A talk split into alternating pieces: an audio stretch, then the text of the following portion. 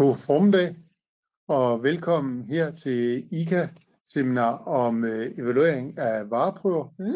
Og i studiet, der er vi Rikke. Ja, Vil du ja. sige lidt om dig selv? det kan jeg godt. Mm. Jeg hedder Rikke Mongry Andersen og arbejder her hos Horten i vores afdeling for offentlig regulering og øh, sidder primært og arbejder med udbudsret. Mm. Jeg hedder Andreas Christensen og er også i samme afdeling som Rikke. Vi har arbejdet sammen i snart 10 år, tror jeg. Ja. Så det er ikke helt nyt stof for os, det her. Øh, vi øh, håber, at I vil være aktive og stille spørgsmål og komme med bemærkninger, for det er vi i hvert fald øh, beredt på. Jeg kan sige, for mit eget vedkommende synes jeg, at vareprøver det er en rigtig, rigtig god ting. Mm. Det er øh, vigtigt, når man, øh, når, øh, altså, som man nogle gange siger, øh, et billede kan sige mere end 1000 ord. Og det, på samme måde vil jeg også sige, at en vareprøve kan sige mere end 1000 ord.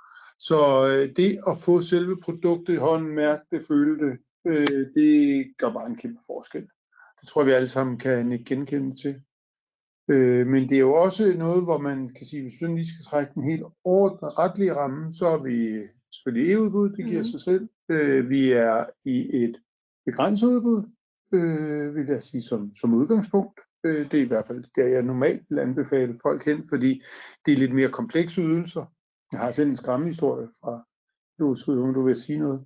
Nej, jeg vil bare sige, at, at grund til, at du nævner begrænset udbud, Mm. det er fordi, at så sikrer man sig, så begrænser man det tilbudsgiverfelt, der får mulighed for at afgive tilbud, og der er også mulighed for at aflevere en vareprøve. Yep. Det var bare lige for Og- at sætte. Ja, så med andre ord, man har i virkeligheden en prækvalifikation i den. Ja.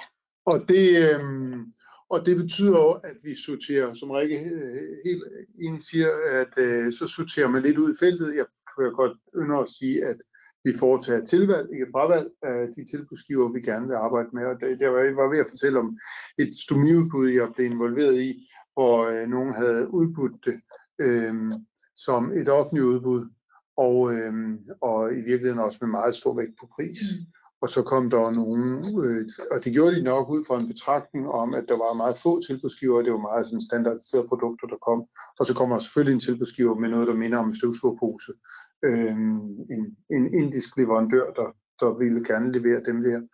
Og det øh, gav jo et ualmindeligt stort problem, fordi at da det var et offentligt udbud, så kunne vi ikke, vi havde ikke nogen mulighed for at sortere dem fra på forhånd, og vi havde ikke nogen mindste krav, der var tilstrækkeligt klare til, at man kunne sortere dem fra. Det er også noget med procesøkonomi, tænker jeg, at vi kører de begrænsede udbud her.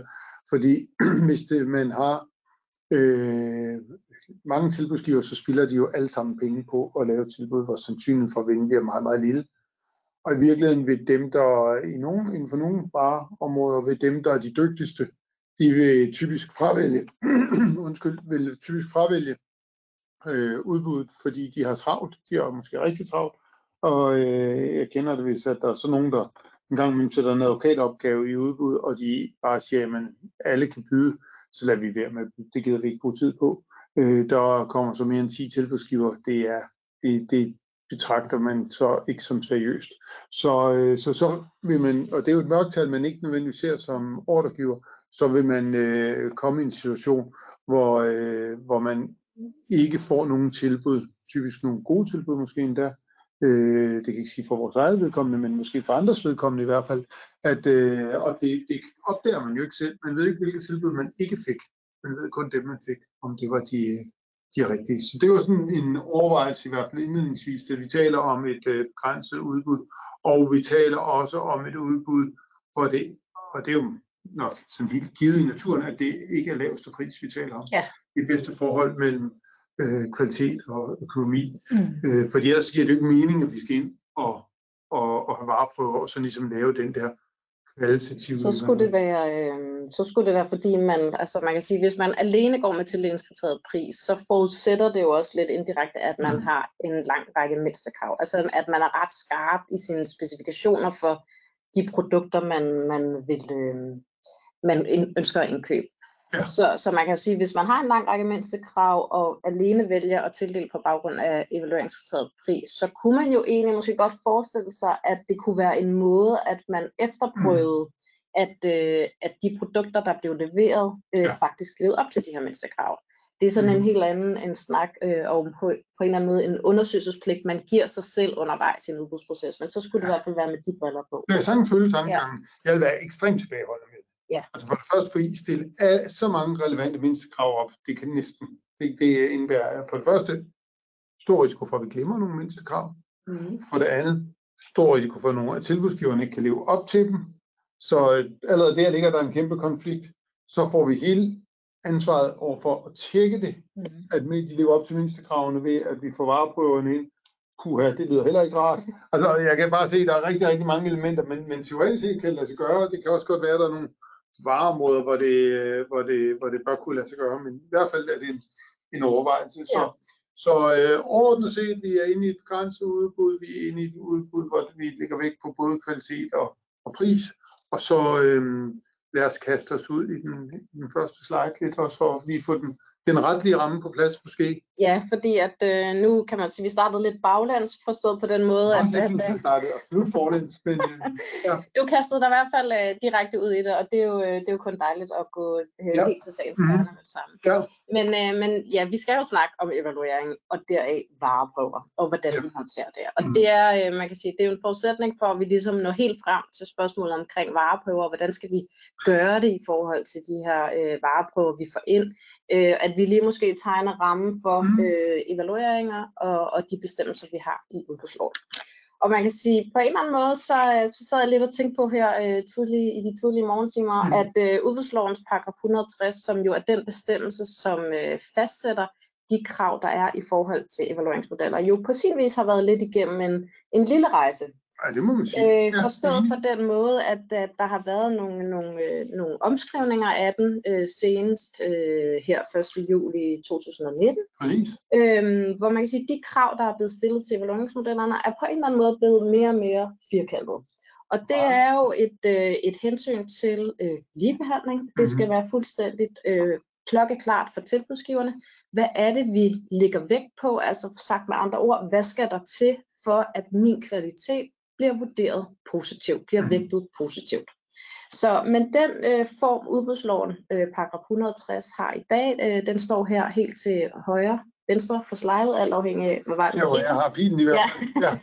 men, øh, og den siger, jamen, at man er som forpligtet til som ordregiver i sit udbudsmateriale at fastlægge og beskrive indholdet af alle dele af evalueringsmodellen. Mm. Så det vil sige, alle de momenter, der skal tillægges positiv vægt, mm. eller måske endda negativ, hvis man også går den vej, de skal fremgå af evalueringsmodellen og deraf af udbudsmaterialet.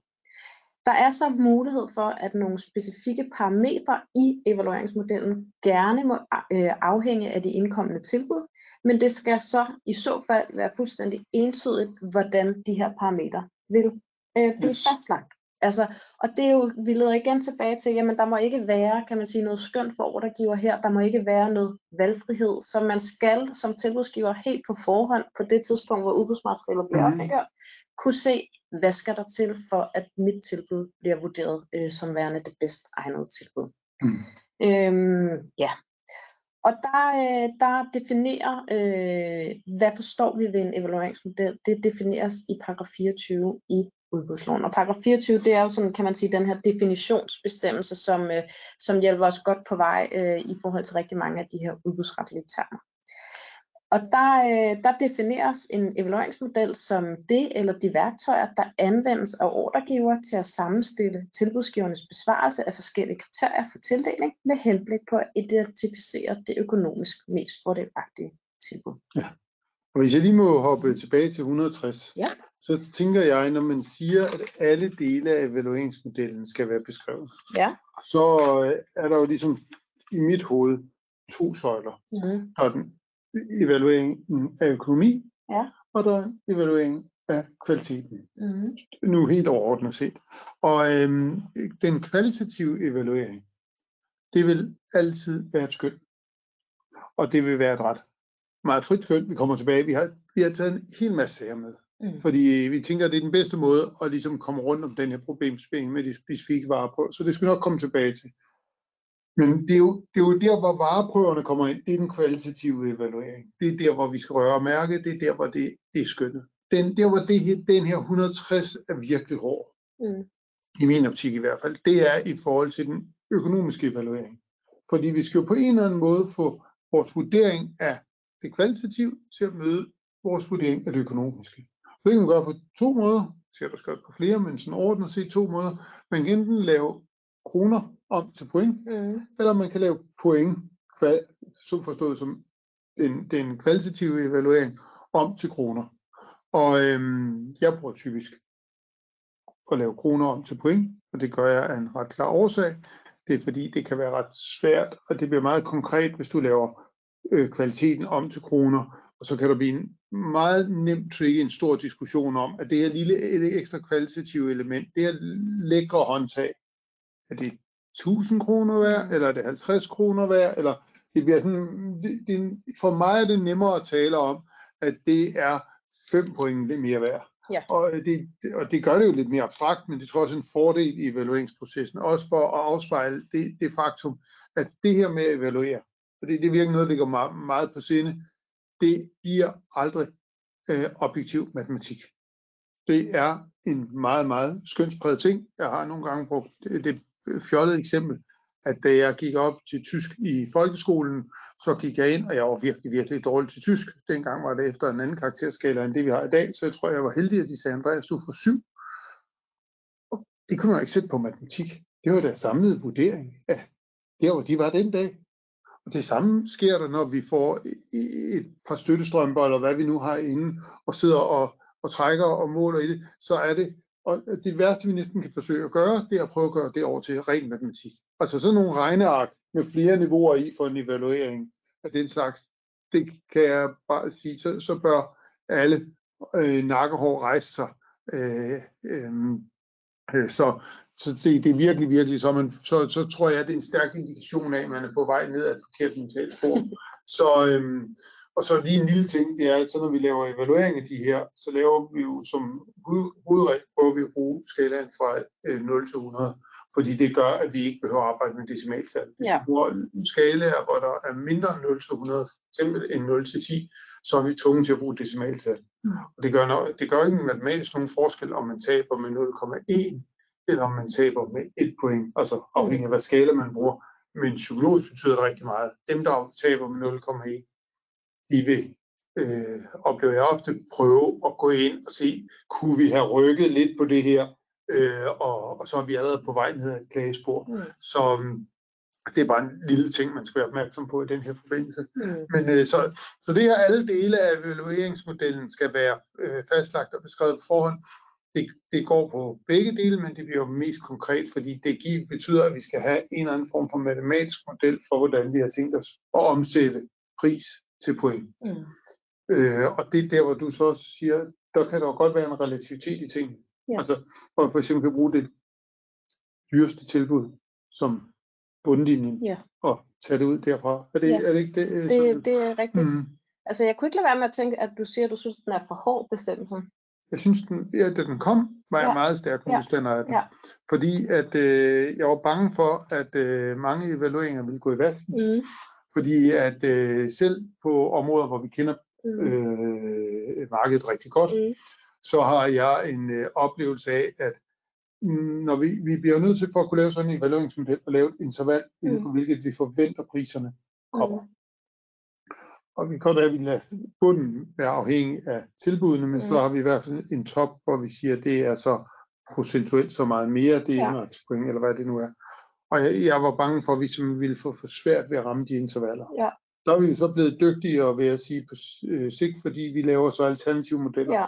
Du går ind og siger, hvis det viser sig, at det interval, vi forventer, det ligger mm. i, bliver et andet, så kan vi rykke det. Øhm, og og det, det har nok afhjulpet meget af det, så det, det kan godt være, at jeg så Altså, jeg var for bekymret, ja. at man oprindeligt havde den. Der er ingen tvivl om 160, den er blevet skabt på baggrund, i sin nuværende form, den form, den kom ind i i 19, der blev den skabt på baggrund af erhvervsorganisationernes øh, lobbyarbejde, mm. som var meget frustreret over, at de følte, der, der var for meget vilkårlighed mm. i evalueringsprocesserne. Ja. Og så fik man det, det her øh, krav om, at, vi skulle have beskrevet, for tidligere kunne man lave evalueringsmodellerne på bagkant. Ja.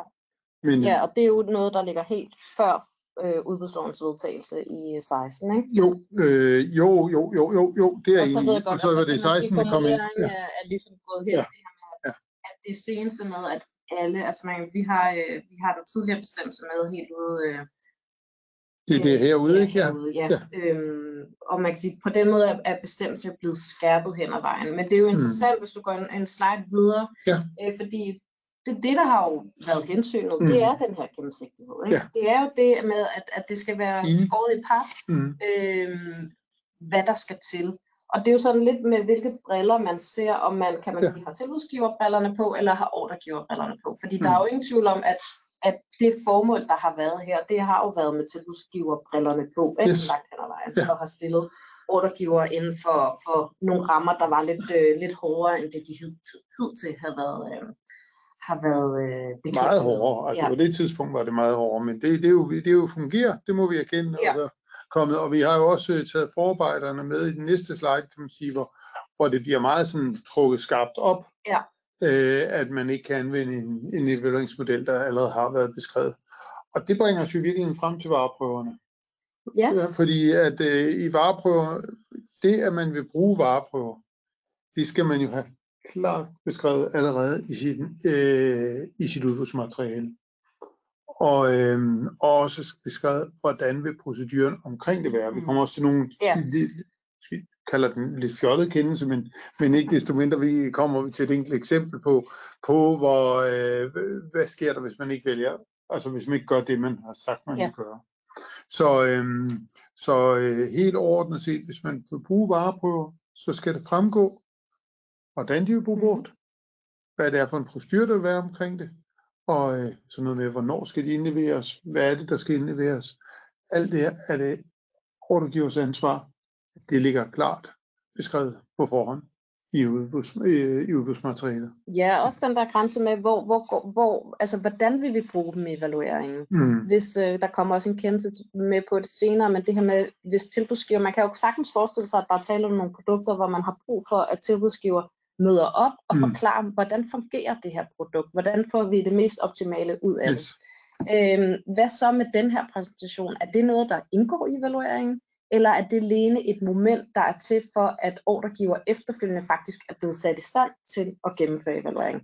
Det skal man være ret skarp på. Og så skal man også i den forbindelse huske, at det man får skrevet som ordregiver, det er man altså også forpligtet til at følge. Og det lyder sådan lidt fjollet, fordi selvfølgelig er man det. Men man kan godt glemme, øh, man kan sige, hvis man har nogle, nogle hjælperegler med i sit udbudsmateriale, Mm. eller nogle procedurer, man vil gøre, øh, så, så skal man altså også øh, følge det. Og nu sidder du og kigger helt under på mig, men det, vi har set, vi har set nogle eksempler på, hvor man kan sige, at, at man ikke har fundet det, øh, Mm. at, at det havde man ikke behov for alligevel, selvom man har skrevet det. Altså den, den Ja. ikke. Helt enig. Det er, og hvis man beder om noget, man ikke bruger, så bliver det jo, det, det kan være i strid med gennemsigtighedsprincippet. Og, øh, og det er faktisk altså noget, vi, jeg synes, vi jævnligt oplever, at Mhm. folk gerne vil bede både det ene og det andet ind. Og når man så udfordrer dem, hvad vil du bruge det til, så hvis der ikke er et klart svar, så, så øh, er det nok bedst ikke at bede om det alligevel. Præcis. Øh, så øh, nej, jeg er fuldstændig enig. Vi har taget et eksempel med øh, Ja, på en evalueringsmodel, for Ja. at I prøve måske at illustrere det. Ja, og det, det er særligt det her Mhm. spørgsmål med, hva- hvordan kan man lade det afhænge af nogle parametre, der kommer ind i forhold til tilbud. Og der er det helt klassiske eksempel jo øh, de her pointmodeller i forhold til prisen. Altså hvor man siger, jamen der er et spænd, som vi fastlægger på baggrund af de tilbudssummer, vi får ind. Øhm, det skal så være helt tydeligt, hvad spændet er, altså hvor mange procent den her, øh, det her spænd går imellem, yes. i det her tilfælde laveste tilbudssum. Øh, og der, hernede har vi også taget et eksempel med, med de her primære og sekundære tilpasningsmodeller, som er rigtig, rigtig gode at få med, fordi man kommer jo lidt på bar bund, hvis det viser sig, at man har lavet en evalueringsmodel, som man har lavet øh, være afhængig Mhm. af de, de tilbud, man får ind, og så viser det sig faktisk, at, tilbuds, at de tilbudssummer, øh, der kommer ind, det kan slet ikke rummes i det her tilfælde inden for 25 procent. Det var det, der jo initielt tilbage i 16 var min bekymring, at det ville ske meget Ja. ofte. Det Ja. synes jeg så ikke sker så tit, men når det sker, så har, og det her, den har vi jo i virkeligheden taget med, fordi øh, at øh, vi har det princip, ingen gode jurister uden saks og klister, forstået på den måde, I må gerne klippe og bruge den. Den skal selvfølgelig tilpasses til det konkrete udbud, men som, som grundmodel oplever jeg, at det her det er ligesom ved den svenske nøgle. Den, kan bruges, Ja. den her evalueringsmodel kan bruges i rigtig, rigtig mange sammenhænge, øh, hvis, hvis, man, øh, hvis man ønsker det. Ja, med, med det selvfølgelig mm. i mente, at de 25 procent, det skal man altså lige gå ind og overveje. Ja. Ja. Altså, øh, man skal kigge på sit marked, man skal have lidt en mavefornemmelse af, Mm. mm. hvor, hvor stort et spænd oplever vi normalvis, der er inden for de her tilbudssummer.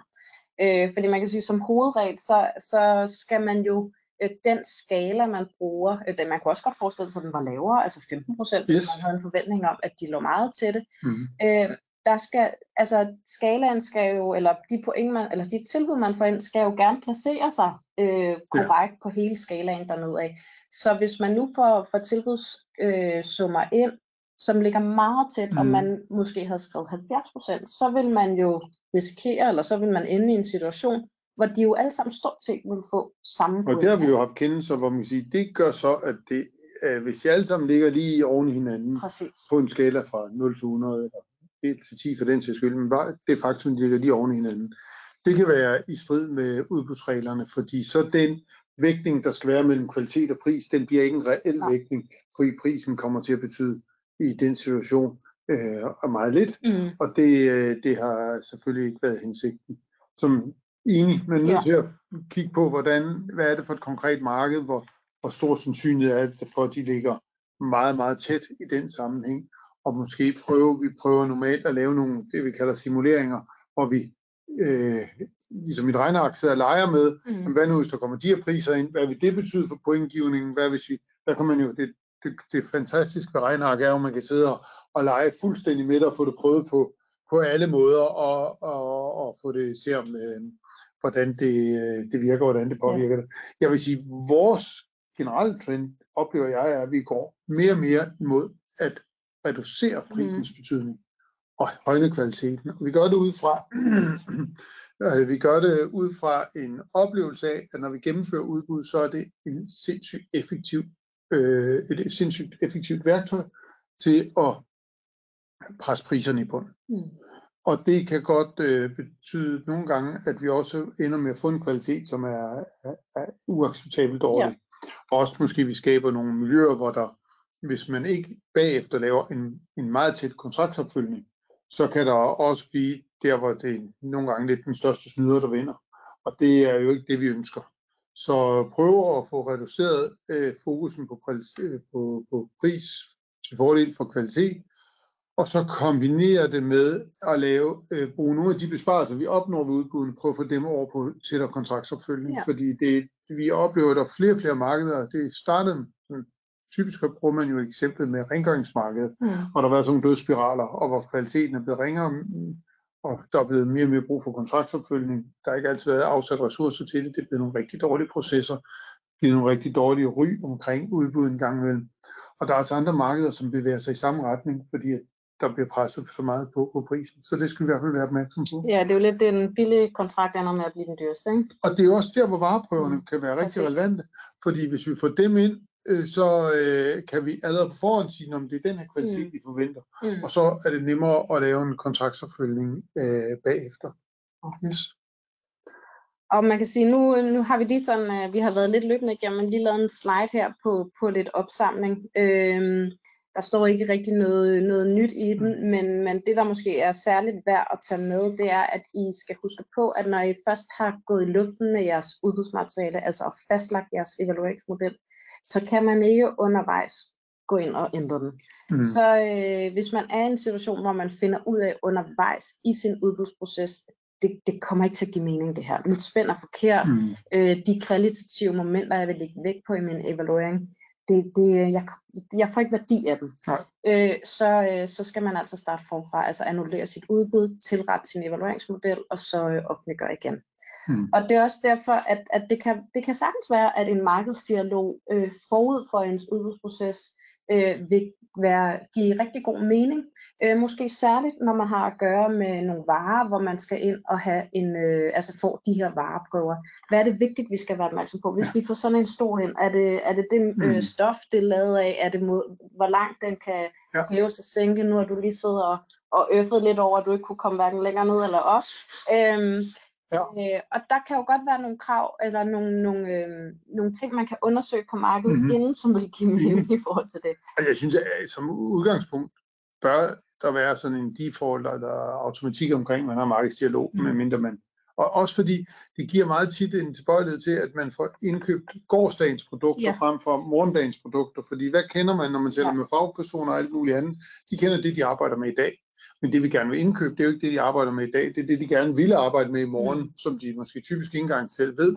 Så øh, gennem en markedsdialog kan man måske få at vide, at markedet er på vej derhen. I skal Ja. være opmærksom på, hvis I skriver det sådan der, så kan vi ikke over den næste kontraktsperiode, fire år eller seks år, eller hvor meget det er, der kommer vi altså ikke til at kunne levere med det her, der bliver det nye smarte. Nej. Og det øhm, så er man klart en anbefaling om, at man har en, øh, en markedsdialog, også når man arbejder med vareprøver, mm. så man kan være sikker på, at vi ikke får begrænset os. Og så en helt generelt appel til minimere antallet af mindstekrav. Ja, Det er simpelthen, de er virkelig, virkelig begrænsende tit for det, det gode indkøb, Ja. hvis vi har lavet for mange mindstekrav. Så det er kun der, hvor man kigger på fagpersonerne og siger, okay, hvis den har det der, så vil I overhovedet ikke have det. Så er det ligegyldigt hvad. Mm. Okay, så skal den ind som mindstekrav. Ja. Øh, og måske udfordre en lille smule. Det oplever vi. Vi sidder lige nu sammen i en udbudsproces, hvor vi, hvor vi er inde og udfordrer lidt på mindstekravene, både på den ene og den anden måde. Og, og hvor man siger, det starter jo med at være meget kategorisk, men når man så spørger hvad er det fuldstændig ligegyldigt, også hvis det er så meget billigere, vil, vil det så også være irrelevant? Ah, okay, så ændrer det sig måske lidt. Eller det, det kan være, så viser sig, så er det måske ikke alligevel mindstekrav, så er det noget, vi skal, skal, skal evaluere på. Ja. Nu har jeg sagt, at det skulle være meget... Ja, undskyld, ja, ja nej, men det er bare for at sige, at, at det er også vigtigt, at man har sig for øje, at man er forpligtet til at vælge en evalueringsmodel, som sikrer, at man kan identificere det økonomisk mest fordelagtige tilbud. Mhm. Og det er jo, øh, jeg siger det også lidt, fordi man kan godt have en tendens til at sige, okay, det vi gjorde sidste gang, det fungerede, det gør mm. vi Mm. igen. Altså også både i forhold til pris og i- i forhold til kvalitet. Men, men markedet kan ændre sig, og det er altså vigtigt, at man lige går ind og overvejer, Ja. giver den her model mig, ender den i, at jeg får det økonomisk mest fordelagtige tilbud. Ja. Det skal man have, have sig for øje. Og derfor giver det også mening, at man måske parkerer det her med en evalueringsmodel til sådan lidt, kan man kalde det, slutningen af ens mm. forberedende arbejde mm. med sit udbudsproces, mm. simpelthen for, at man har øh, fuldstændigt overblik over, hvad er det for krav, jeg stiller til de ydelser, øh, jeg vil købe, og hvad er det for ydelser, jeg vil Mhm. købe. Altså, hvad er det, der skal være omfattet af mit udbud. Ja. Øhm, så det, øhm, det er okay, hvis man ikke har ro i maven undervejs i, sin, øh, i, sin, i sit forberedende arbejde i forhold til ens øh, evalueringsmodel, fordi jeg synes langt hen ad vejen, det, det giver mening at lave det som noget af det sidste. Altså når man har det der fulde overblik, så lægger man ligesom sin model ned over sit Mm. samlede udbudsmateriale øh, som noget af det sidste. Ja, det synes Ja, vi sidder jo lige nu i en proces, hvor vi Mhm. faktisk har været ret langt i udbudsmaterialet, men hvor vi, når vi nu begynder at snakke helt ned i detaljerne, så opdager vi, okay, så er det noget andet, vi alligevel skal lægge vægt på i forbindelse med evalueringen, måske. Ja, Altså, særligt hvis man går fra at have mange mindstekrav til ikke at have så mange mindstekrav, ja. eller at de skal, man vil måske endda evaluere på Mhm. mere opfyldelse af mindstekrav. Ja, altså der kan være mange forhold, der gør, at, at det kan give mening at, at parkere sin evalueringsmodel, øh, i hvert Mhm. fald i starten af, af arbejdet med ens udbudsmateriale. Godt. Skal vi kaste os ud i de konkrete cases? Som, øhm, Det kan vi godt. som vi har taget med? Ja, kan vi godt. Øhm, Eller cases og cases. Eller, ja, men, det er jo øh, ikke, men, det, er, jo- øh, det er jo sager, altså vi har jo taget, vi har, vi har bare taget klagenævnet for udbuds, øh, de, de sådan sidste øh, års øh, mest afgørende sager, der er omkring øh, vareprøver. Så øh, yes, Det gør vi. Ja. Øhm, man kan sige, det der er generelt ved, Mm. ved de her cases, det er jo, at de jo i alle tilfælde er meget sådan konkret begrundet, og Mm. de læner sig jo op af et, af et udbudsmateriale og de ord, der er skrevet i det. Mm. Men de er alligevel gode, fordi man kan jo godt på en eller anden måde se, måske endda lidt en tendens, det snakker vi Mm. også lidt om her Ja. øh, i formiddags, men, men de er jo alligevel gode at, at få nogle holdepunkter i, i forhold til, hvor meget er man forpligtet til at offentliggøre, altså hvornår er man derhenne, hvor man Mhm. har beskrevet alle dele af sit udbudsmateriale. Og, øh, og den første øh, klagenævnskendelse, vi har taget med, det er en øh, kendelse tilbage fra december måned 2019. Og øh, her var, var det, der blev nedlagt påstand om fra en forbigået tilbudsgiver, jamen det var, at det var uklart, hvad øh, der vil blive tillagt betydning ved tilbudsevaluering af underkriteriet Mhm. øh, kvalitet også den her snitflade mellem, hvad var et konkurrencekrav, hvad var et minimumskrav, altså et mindstekrav, Mm. og hvad var nogle, øh, øh, og hvad var bare, kan man kalde det, øh, standardkrav. Altså, mm.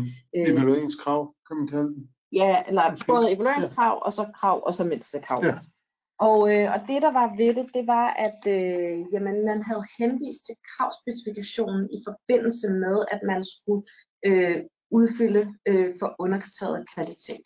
Mm. Og, og man kan sige, det, det der bliver resultatet af det, det er, jamen det var ikke entydigt, hvordan var det, de ville forholde sig til det. Altså den her mix med, hvad var et krav, som skulle være opfyldt, hvad var et krav, som man kunne konkurrere på, og hvad var et mindste krav. Mm. Og det, det er taget med for at, at sige det her med, jamen altså det en fremgangsmåden kan være fin nok i forhold til at henvise til en kravspecifikation, men så er det bare ret vigtigt, at man er ret præcis i forhold til, jamen her har vi nogle krav i en kravspecifikation, Mm.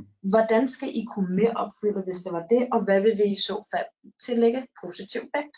Mm. Øh, så man skal være sådan lidt øh, spids i sin pen, når man, når man udarbejder sit udbudsmateriale, særligt når man går ind ligesom og fagner en del af sin kravspecifikation i forhold til sin evaluering.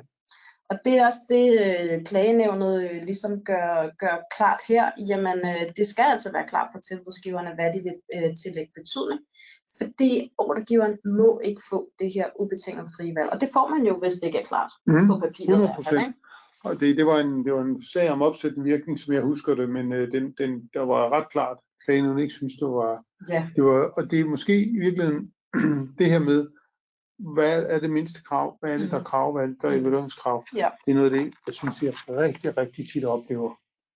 Der, altså hvis man ikke fra starten, når man begynder at lave et udbudsmateriale, får indarbejdet den terminologi, Mm.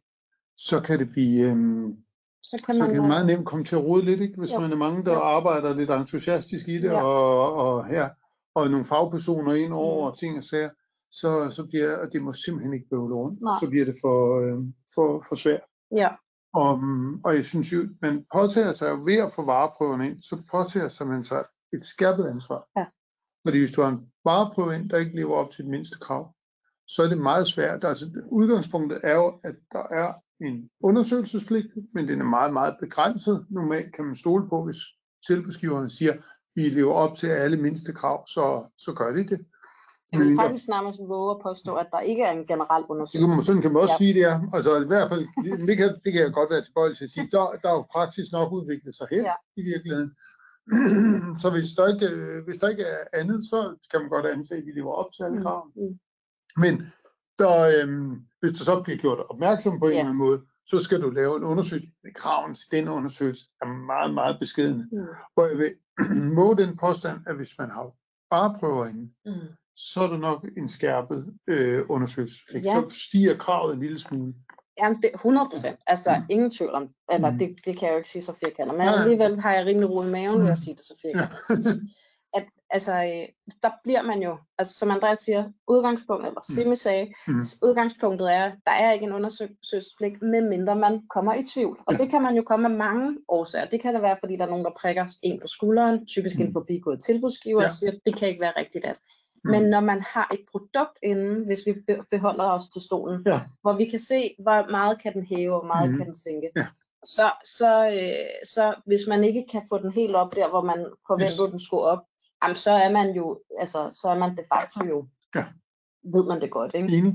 Vi Øh. havde for nogle år siden nogle sager, øh, en af det var et skiudbud, hvor det var med sådan en laptop, Ja. ja. hvor de også øh, havde sagt nogle præcise millimetermål på, hvor Ja. Så bliver man jo fanget lidt. Ja. Særligt når man har vareprøven inde, så kan man jo ikke være i tvivl Nej, om, præcis. hvad det, hvad det er, hvor, om den lever op til det eller ej. Så det skal man være opmærksom på. Der, der træder lidt en, en skærpet forpligtelse ind der med også et behov for, at man som ordregiver er, er mere skarp i sit øh, i, i, i, i pinden, som ja, det var det du sagde. Ja, ja. Yes. Og, øhm, og den næste kendelse, vi har Ja. taget med, den, øhm, den er, øh, Affaldsområdet, det er altid godt. Det giver altid nogle gode det er i klager. hvert fald øh, et aktivt område Ja. på klagefronten, Det kan må man sige. Det, Det er jo, meget til praksis. og det er jo dejligt langt hen ad vejen. Ja. Øhm, og man kan sige, at det der også var udfordringen her, det var, at man ikke havde været helt tydelig i forhold til, hvad var det, man ville gå ind og vægte positivt. Hmm. Og man, hvis øh, du skriver, lige scroller videre, Andreas, Ja. Det man faktisk havde, kan man sige, nøjes med at skrive mm. i sit udbudsmateriale, det er det, vi har angivet her. Mm. Altså tilbudsgivers beskrivelse af det tilbudt løsning, for så vidt angår miljøforhold, og for så vidt angår, eller angik miljø, eller arbejdsmiljøforhold. Øhm, det var det, man ville lægge vægt på. Ja. Og der kan man jo ikke se, hvad er det, vi skal, hvad er det, vi skal beskrive, mm. for at I bliver betrykket omkring det her. Altså, ja. hvad er det, der vil vægte positivt? Mm. Øhm, og det, øhm, det går jo selvfølgelig ikke, siger man jo øh, altid i bagklodskabens lys, men, øh, men forhåbentlig også i, i forklodskabens lys, det ved jeg ikke, om der er noget, der hedder, men hvis, øh, hvis, man havde, øh, hvis man havde siddet med den her. Og det, øh, det er jo også det, der gør, at, at klagenævnet udtaler sig, øh, som de gør, hvis du scroller videre, Andreas. Ja. Okay. Jamen altså, det fremgår ikke, hvad de vil tillægge betydning ved evalueringen af disse to kriterier, og der er ikke på grundlag her muligt for tilbudsgiverne at danne sig et indtryk af, hvilke oplysninger og elementer i tilbudene, som bliver vurderet i forhold til de enkelte delkriterier. Mm. Igen, det er gennemsigtigt. Nej. I uden en situation, så kan man aldrig nå derhen, hvor man vil skabe ligebehandling mellem tilbudsgiverne. Og jeg er fuldstændig enig. Jeg synes, den er super interessant, Mm. fordi der kommer også lige om lidt nogle andre kendelser, hvor man kan sige, det, at man ikke har beskrevet det, man vil gøre, helt klart, det giver klagenævnet en meget stor rum til. Den her, den er fra Ja. 2002. Jeg tror egentlig ikke, praksis har ændret sig så meget. Jeg tror bare, at det her det er lidt en Mm. fravigelse af det helt generelle udgangspunkt om, at man giver, altså, man, man giver ordregiver meget, meget bred bane at spille på, Mm. men derfor skal det jo ikke være en undskyldning for ikke at prøve at gøre sig Ja. så umage som muligt. Og her bliver de i hvert fald Ja. helt ned ad brættet med det, man godt sige. ja, men jeg vil sige, altså, øhm, Det var også, det var også meget løst skrevet. Ja, det synes jeg. Altså, Mm. øhm, der er, jeg tror ikke, der er nogen tvivl om, at man er jo også heldigvis der fra klagenævnets side sådan godt opmærksom på, hvad vil, altså en helt almindelig, det vi kalder Mm. en juridisk, altså bonuspater. Ja. Ja. Det var sådan et ord, man hørte meget på Mm. mm. studiet, Mm. altså en, Mm. den her faderlige figur, som jeg faktisk tror, det blev defineret som, Mm. altså en almindelig, påpasselig, øh, God Øh, familiefar. ja, slash tilbudsgiver. Mm. Altså, hvad, hvad, hvordan forstår man det her? Øhm, det tager klagenævnet selvfølgelig hensyn til Mm. øh, i nogle af de kendelser, vi også ser. Men jeg synes, at, at når det her alene er det, der, der fremgik, så, så øh, har jeg svært ved at se, at man som tilbudsgiver, at det står fuldstændig klart for Mm. hvad Mm. det er, man skal Ja. gå ind og beskrive. Og Ja. deraf modtager man noget, hvor man ikke kan Mm. behandle den lige. Ja. Er du Jo, jo, jo, jeg er enig, jeg er enig. Vi er på vej frem til at varme op til en kendelse, hvor jeg selv har tabt i klagenævnen, så Men, jeg prøver jo øh, at skabe rum for det, men det er, det er rigtigt. Ja, men Og- øh, jeg tænker faktisk, at øh, lad os hoppe videre øh, Ja. ja. til Det, var den her, det var jo de her famøse støttestrømper. Ja. Og der var nogle, øh, nogle beskrivelser af, hvad det var, man forventede af, af de her støttestrømper. Og jeg i hvert fald, når jeg læste det, så, så skal jeg jo være ærlig om, jeg havde jo ikke indbragt den for pæne, hvis jeg havde synes, det var klart. Mm. Det, det synes jeg ikke, og der var jo sådan, at øh, prisen talte 50 og kvalitet 25, og så service 25. Og det var ligesom de 25 kvalitet, ikke overraskende, som, som, øh, som var det, der var diskussionen, var det, øh, øh, var det klart. Og det var sådan noget med, hvor- hvordan følte strømperne, hvordan Mhm. var de at have på, var de behagelige og ting og sager, og, øhm, og også nogle, øh, og det der er interessant, det er, at klagenævnet, de går ind og siger, jamen som en professionel, vi må godt lægge, og når du taler om det der bonuspater Mm. på tilbudsgiversiden, så siger klagenævnet her, man må godt antage, i hvert fald sådan jeg læser det, at en, øh, en tilbudsgiver er en professionel, som har indsigt i markedet, Mm. og derfor kan vi godt ligesom lægge til grund, vi behøver ikke beskrive så meget, Mm. fordi de må vide, hvad der menes med det her. Mm. Og, øhm, og det er altså sådan med, at de var behagelige mod huden, og, og de var holdbare og ting og sager, altså, Mm. som man godt kan diskutere, om det er, om, om det er klart målbart eller ej, men det er i hvert fald, det må man så på den her baggrund godt kunne lægge til grund, at jamen, professionelle tilbudsgiver, de ved, at det Ja, hvad der betyder noget for sådan og hvad, ja, hvad der forstås med det. Ja. Og det kan jeg jo godt sådan, uden jeg skal prøve at efterprostere det, sige, det kom da lidt over bag på mig, fordi mm. for det, det er jo meget individuelt, hvad man forstår den Mm, slags. mm. Altså som i meget, meget. Jeg er ikke Mm. sikker på, at de sokker, jeg synes er fantastiske, Nej. dem, du synes er fantastiske. Nej, det tror jeg det, det, det, det tror jeg heller ikke af mange grunde. Men, også, men nu også, hvis vi holdt os til støttestrømperne, det, øh, det ville være. Men det er jo i hvert fald, og det er jo det, er jo det vi kan bruge den til. Vores Ja. opgave er jo ligesom udlede, hvad er det, man, hvis man hæver sig lidt op, kan få ud af de her afgørelser. Jamen, der bliver der i hvert fald, oplever jeg, lagt øh, givet en meget bred bane Mm. for, øhm, for ordregiverne til at få vareprøver ind og sidde og lave sin vurdering af det ud fra nogle relativt brede kriterier. Sådan. Men er overlæggeren ikke også der, at de synes, klagenævnet, Mm. eller at de finder, mm. at det, det, de skriver også her, det er et relativt ukompliceret produkt. Jo. Altså at det er ligesom, kan man sige, det er den hovedkonklusion, der fører til, at Ja, Det skriver de jo klart her. Altså, Ja, det må Nå, det er bare for at sige, det, vi Ja. kunne godt have, altså hvis det ikke har været et helt, Mm. kan man kalde det standardprodukt eller en standardvare, Mm. øh, så var vi jo nok ikke nået til Nej, det. det er jo nok der, at den store uenighed ligger, fordi at øh, hvis man arbejder med støttestrøm, så tror jeg ikke, man vil sige, at det er relativt kompliceret produkt. Altså, Nej, øh, øh, var det ikke Platon, der sagde, at jo mere jeg ved, ved jeg, at jeg ikke ved? Ja. Altså, jo dybere man dykker ned i hvilket som helst produkt, jo større ser man Mm. jo kompleksiteten i det. Og det kan godt være for mig, at øh, jeg synes, at en støttestrøm må være et ukompliceret produkt, men det tror jeg altså ikke, det er, hvis man lever af at arbejde med dem hver dag og sælge dem og producere dem. mm. Så det er det der, hvor ja, jeg synes, det, det kan jeg godt forstå, hvis nogen de, de, øh, det stejler væk. de stejler lidt Ja. over, over sådan en, øh, en kommentar. Ja, men kan man, altså man kan jo også, kan man sige, vende den om, fordi mm. hvad, hvad kan vi så forvente af brugergrupperne? Altså for der er jo nogle, Ja. øh, der er jo nogle hos ordregiver, der skal øh, øh, have, have fingrene i, Mhm. her i, I i strømperne, ikke? øhm, og der må vi jo også, som kan man sige, omvendt konkludere, at Mhm. der er jo ikke noget krav om, at man er forpligtet til som øh, ordregiver ved sin udvælgelse af brugergruppen, Mhm. i hvert fald som helt klart udgangspunkt, og sikre sig, altså at det er nogle øh, specialister inden for, Nej. øh, for øh, i det her tilfælde strømperne. Ikke? Altså, jeg tror, brugergrupper, det er tit en meget stor udfordring, eller det Ja. oplever jeg. Og det gør jeg, fordi at du jo inden for nogle ikke specialister. Mm. Det er ikke ulovligt, det er i. mm, Det er ikke nødvendigvis hensigtsmæssigt. mm, Men så kan du også få specialisterne, og dem oplever jeg meget ofte, at de kan være lidt fastlåste ja, i, en, øh, i en oplevelse af, hvad, at det, de har i dag, er det Mm. bedste, eller Mm. det, de har i dag, er noget øh, møg, som de ikke øh, ønsker.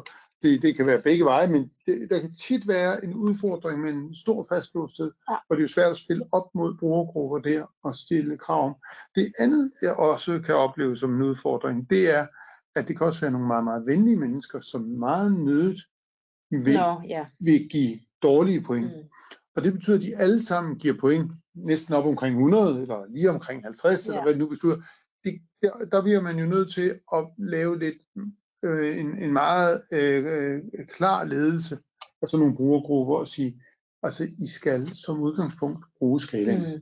Fordi hvis vi bruger skalaen over på prisen, næsten fra top til bund, og det vil vi gøre med nogle af de evalueringsmodeller, vi Mm. viste tidligere, hvis vi sådan lige skal slå sløjfen derop til, så øh, er vi jo også nødt til at søge og prøve at bruge hele skalaen på det kvalitative. mm, For ellers så bliver den relativ vægtning mellem kvalitet og pris, den kommer ikke til at stå for skolen.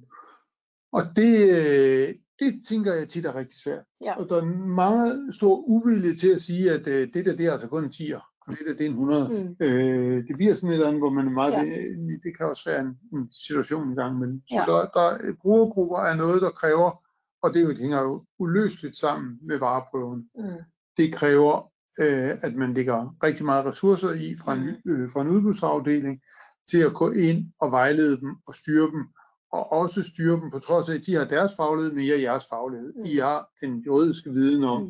hvad det er, der forventes af dem, og få det ligesom sagt, at øh, det går altså ikke, vi giver, giver alle den samme. Nej. Og der, der kan man jo også, altså det er en, en lidt anden side, man af samme sag, overveje, om man skal gøre øh, altså det anonymt for brugergruppen. Altså i forhold Mhm. til øh, øh, ikke at angive, hvem, hvem kommer de her produkter fra. Altså i forhold, og så måske bare kalde det tilbudsgiver A, B og C. Mm. Det, det kan man altid finde ud af. Men, men øh, simpelthen for at prøve at fjerne dem helt fra at have noget, der er forudindtaget. øh, så er jeg godt klar over, at der vil være, hvis der er en tidligere tilbudsgiver, der byder ind, så vil man typisk kende sortimentet. Mm. Øh, men, øh, men det kan man overveje. Det er ikke, fordi der er et krav om det. Der er ikke noget krav, der siger, at brugergruppen ikke må kende til den enkelte tilbudsgiver, og hvem der har budt ind med hvad. Øh, men, men det er da værd at overveje. Og vi har faktisk også overvejet sådan den anden vej. Kan mm. man holde brugergrupperne anonyme, så de mm. undgår unødig påvirkning fra tilbudsgiverne? Og øhm, det er formentlig, altså hvem der sidder i en brugergruppe, vil jo i det øjeblik, det materialiserer sig, mm. så vil det være noget, der øh, er, er underlagt agtindsigt. Men jeg synes godt, man kan finde gode argumenter for. Ikke sagt det er, men jeg har ikke haft lejlighed til at, at, at, at nørde det fuldstændig rødsk. Men jeg synes, der kan være gode argumenter for, at man holder navnene på brugergruppen tilbage, ja. indtil evalueringen er foretaget. Ja. Øh, så um, det er i hvert fald sådan en overvejelse, man skal gøre sig. Ja, og man kan jo holde den til det, at man i sit udbudsmateriale siger, jamen man vil, øh, at der vil ja, selvfølgelig være en brugergruppe, og at man vil sikre, at den her brugergruppe besidder mm. kompetencer inden for øh, hvad det måtte være. Så skal man selvfølgelig også være sikker på, at man faktisk får en brugergruppe, der besidder de kompetencer, mm. man har skrevet. Men det synes jeg er sådan en meget god måde at også fortælle tilbudsgiverne, jeg har lyst til at sige, at man tager det seriøst, ja, at man gerne præcis. vil have en kvalificeret brugergruppe, ja, og man skal nok sikre sig, ja, at mm. alle kompetencer bliver repræsenteret i brugergruppen, uden man, kan man sige, lover, hvem det er, eller hvor mange der er, men bare at, at, at, at øh, den, ja. det faglige aspekt er med. Ikke? Check. Ja. Skal vi hoppe videre til næste kendelse? Vi hopper videre. Og så tror jeg, vi kommer til at løbe tør for tid. Ja. Øh, man kan sige, at den, den næste kendelse, den, den afspejler øh, måske meget godt det, vi, eller det gør den. Øh, øh, det, du lige var kort inde på, Andreas, det her med, øh, at man skal ikke skrive alt. Mm. Altså mere firkantet er det heller ikke. Og det, det skal man selvfølgelig... Øh, øh, høre på med visse modifikationer. Mm. Men det, der var, var tilfældet her, det var, at man gennemførte et offentligt udbud. Lidt mm. interessant i mm. forhold til, at man har vareprøver anden. Men øh, omkring, øh, det var fem af, øh, delaftaler, og her vedrører det så om, øh, omkring levering af nogle toiletbadestole med hjul osv. Mm. Tilgængelighed, bedste forhold mellem pris og kvalitet. Mm. Helt klassisk jo, når vi har vareprøver.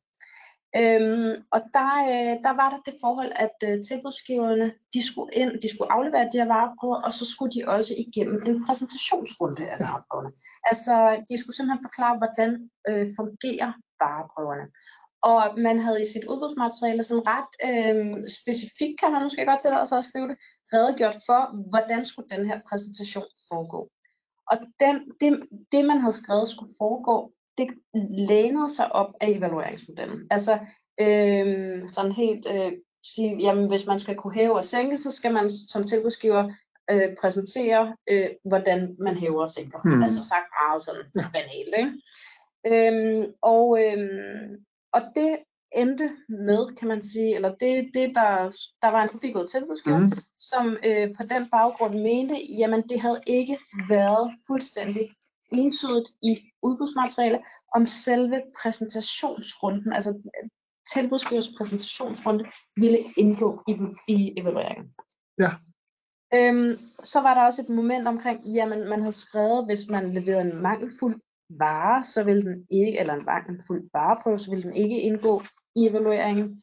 Øhm, og, men man havde ikke skrevet, altså hvordan præcis den vil påvirke evalueringsmodellen. I mit hoved der er det simpelthen svært at forestille sig, at man overhovedet har varepræsentationer, uden de indgår i evalueringen. Det, det synes jeg vil være problematisk. Synes du det? Jamen bare, lad mig ja. høre, hvad tænker du? Jamen man kan sige, der er jo, og det er, man, konklusionen bliver, at øh, man klager for ikke medhold her. Hmm.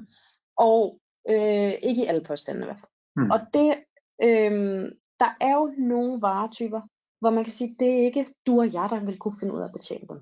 Ja. Så hvis vi skulle kunne sættes i stand til faktisk at kunne evaluere dem, mm. så bliver vi også nødt til at have en guidance i, hvordan fungerer de her. Ja. Altså det er jo ikke bare, nu så vi helt tiden på den her stol, mm. men der er jo meget, der er meget kompliceret. Oh ja, verden, heldigvis mm. ja. Øhm, som jo ikke er givet af mm. du og jeg, uanset om vi forhåbentlig er en bonuspater. Ja. Øh, vil... Men hvordan tænker du, hvis præsentationen ikke indgik i evalueringen, mm. Mm. hvorfor har vi den så? Jamen det har vi for, at du faktisk bagefter formår at prøve at teste produkterne, så du kan evaluere dem. På den måde, så det, det, det er en præsentation, der gør, du selv ja, du bliver sat i stand til at evaluere, ikke? Okay, så forstår jeg semantikken i det i hvert fald. Ja. ja. Men synes du stadig, det er dumt? Øh, ja, altså, det, jeg, jeg, jeg ved, det vil jo de facto indgå i evalueringen, fordi folk kan jo ikke slette det fra deres hoveder. Mm. Men det er jo ikke, det er jo bare vigtigt at holde fast i. Det er jo ikke præsentationen. Det er ikke, om det er en sympatisk menneske, Nej, der kommer nej, og viser dig, om det er til. Det er jo produktet, vi evaluerer. Men det, vi ser på produktet, når vi får det forevist, Mm. synes jeg jo bør indgå. Så bagefter prøver vi selv at se, om vi kan gentage det. Mm. Og det, det indgår også. Mm. Men, øh, men, men øh, det, det, det, det tænker jeg da er det mest naturlige. Det synes jeg ikke, det er, Nej. hvis jeg sådan skal Ja, være ærlig. ja, men det er jo en, en, en, en, en, en, værdifuld diskussion, Ja, kan man sige. ja. Altså, øhm, altså, jeg synes, det er for, for nogle typer produkter. Selvfølgelig mm. Mhm. vil det ikke give mening, tror jeg, eller tænker jeg umiddelbart. Nej, nej, nej, vi taler om mere komplicerede ting. Ja, øh, altså, det er noget, der er helt mhm. basic. Det skal man passe på Mhm. med at sige noget er, fordi som Ja. du selv sagde tidligere, så kan alt, Ja. altså, der er meget, der er mere kompliceret, man går tror. Ja. Men, men hvor man kan sige funktionen i det, hvis, hvis Mhm. det kan man godt betjene, uanset hvad. Ja, Så vil jeg, altså, når vi er derhen, hvor Mhm. det er noget, der man bare ikke kan tilgå, Ja. og som forudsætter en eller anden viden om produktet, før man faktisk er i stand til at Ja. vurdere, kan det gøre det, det skal Mhm. kunne. mhm. Så synes jeg, det giver mening, at man har en præsentation fra tilbudsgivers side, uden, altså hvor man ligesom Ja. holder det adskilt, ja. men simpelthen for, at man sætter ordregiver i stand til at Ja. kunne foretage en rigtig evaluering. Så lad mig spørge på en anden måde, hvad vinder man ved at gøre det? Jamen det du vinder, det er, at du faktisk formår at evaluere. Du kunne risikere, at du sad med en ordregiver, som øh, fordi han ikke vidste, at du skulle trykke på den røde knap og ikke den blå knap, faktisk Det har vi jo haft eksempler på. Ja. Men jeg, jeg synes, vi skal have absolut, med- vi skal absolut have præsentationen. Det er en Mm. god ting. Mm. Og så de kan fortælle os. Der er jo masser af ting, Mm. man kan finde ud af. Den der smarte feature, man ikke lige selv havde opdaget. Mm.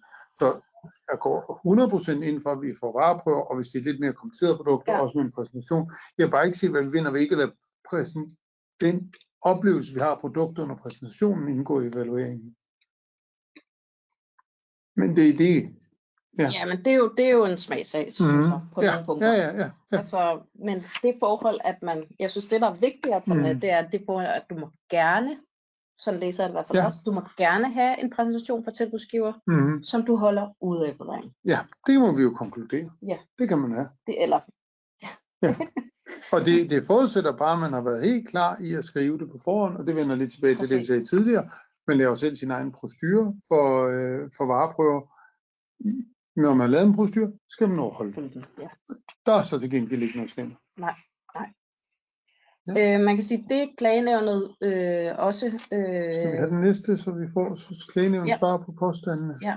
øh, Det er jo påstand 1.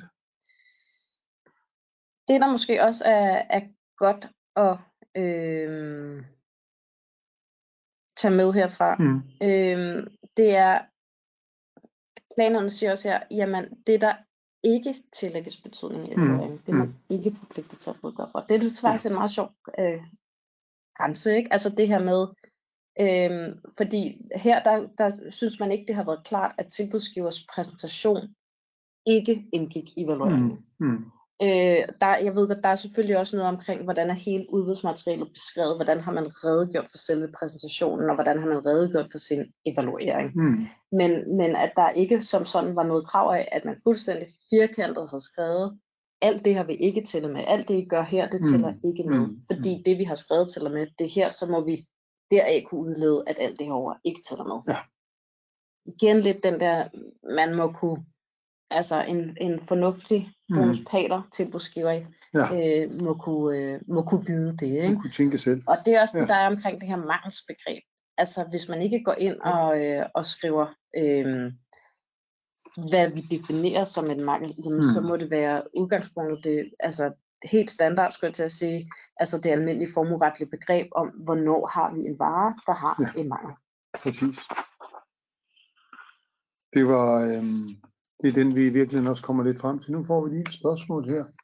Øh, jeg læser bare lige op fra bladet, så I I kan gøre den større her. Du kan skåle derude siden, tror jeg. Jamen, ja. Ja. Tak.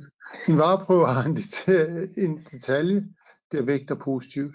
Hvorledes sikres, at denne detalje også findes på de andre, der leveres fremover?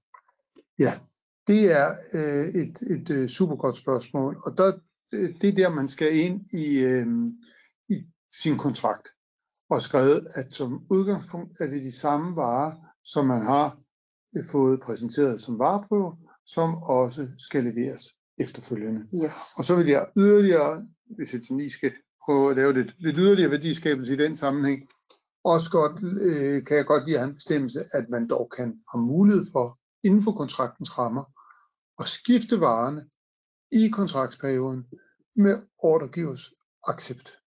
Fordi at det er sjældent, hvis vi kører minimum fireårige kontrakt, mm. typisk måske endda længere kontrakter, afhængig af om det er en rammeaftale eller hvad vi taler om, jamen at markedet er statisk. Så der vil jo kunne godt være behov for, at der kommer bedre produkter på sigt, og det vil de så måske hellere levere, mm. fordi de holder op med at producere de gamle, og det, øh, det skal man så huske i sin kontrakt, der er skrevet ind. Så bliver vi spurgt her, øhm, man kan vel ikke lade tilbuds- produktpræsentationen indgå i evalueringen. Må man? Og det er jo den lange ja. diskussion, vi lige har haft, hvor jeg vil sige, øh, man kan ikke lade præsentationen. Ej, altså, selve det, det bliver en god præsentation. Ja, ikke? om det er en sympatisk person, eller om det er en, øh, en der, der ikke forstår at præsentere, der står der. Men vi kan godt lade vores indtryk af produkterne indgå i, i forbindelse med evaluering af produktet. Og så kommer der så, hvis vi tillægger præsentationsrunden vægt, hvordan antager man så ikke, øh, så ikke dele af tilbuddet efter tilbudsfristen. Og jeg vil sige, i, øh, jeg forstår godt spørgsmålet, men øh, det, er, det er ikke præsentationen, vi tillægger vægt.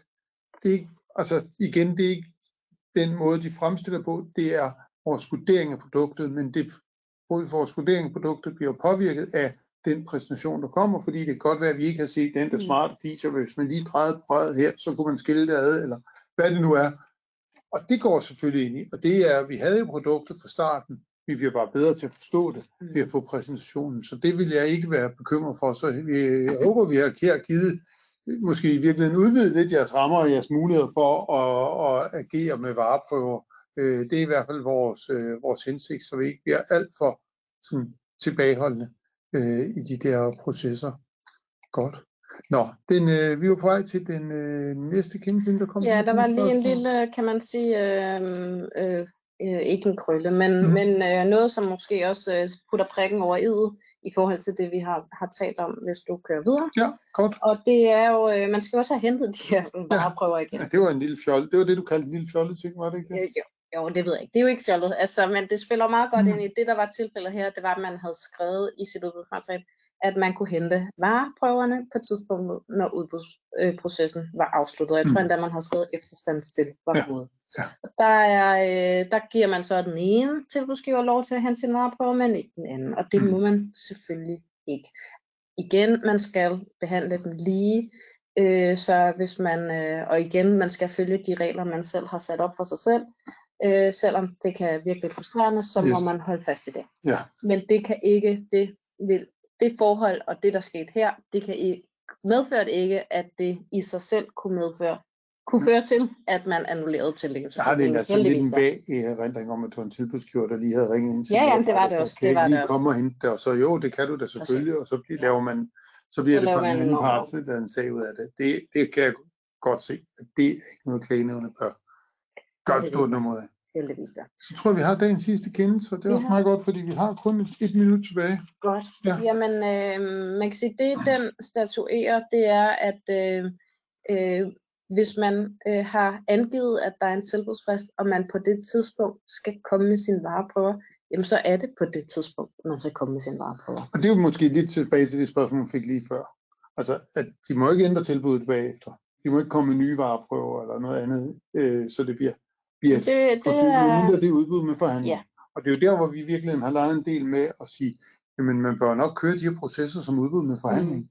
Fordi det giver så mulighed for at lade, øh, ja, have en dialog omkring produkterne. Have en dialog, og dermed også ske en optimering af tilbudene mm. i processen, hvilket vi oplever kan være super værdifuldt, ja. når man sidder og kigger på dem og finder ud af, at der, ja. der skal ske et andet. Så, mm, så med de ord tror jeg i virkeligheden, det, det, det er sådan lidt måske en meget god måde at afrunde det på, mm. at øh, man, mm, der er ikke noget vejen for, at vi kører de her processer som udbud med forhandling, og det kan give en inklusiv vareprøver. Det oplever vi ikke. Det giver lidt ekstra arbejde, fordi man skal mødes med tilbudsgiverne, mm. men det er noget, der kan give sig selv eller komme Mm. tilbage mange folk igen bagefter, i kraft af, at man formår at få lavet det gode indkøb. Så hvis jeg skal give en, en sidste lille ekstra takeaway her, så er det øh, tænk lige ud en forhandling i den her sammenhæng. Vi, har, øh, vi synes, det kan lade sig gøre i rigtig, rigtig mange sammenhænge, og kan skabe rigtig meget værdi, også i forhold til øh, udbud, hvor der er involveret vareprøver. Så øh, det tror jeg var, øh, Det var det, var lidt ordene for i dag, det vi kan Ja. nå inden for rammen. Så øh, tusind tak, fordi I kiggede med, og øh, håber, vi mødes med jer ude i virkeligheden, enten på vores hotline eller, eller rundt omkring i landet. Så, tak for det.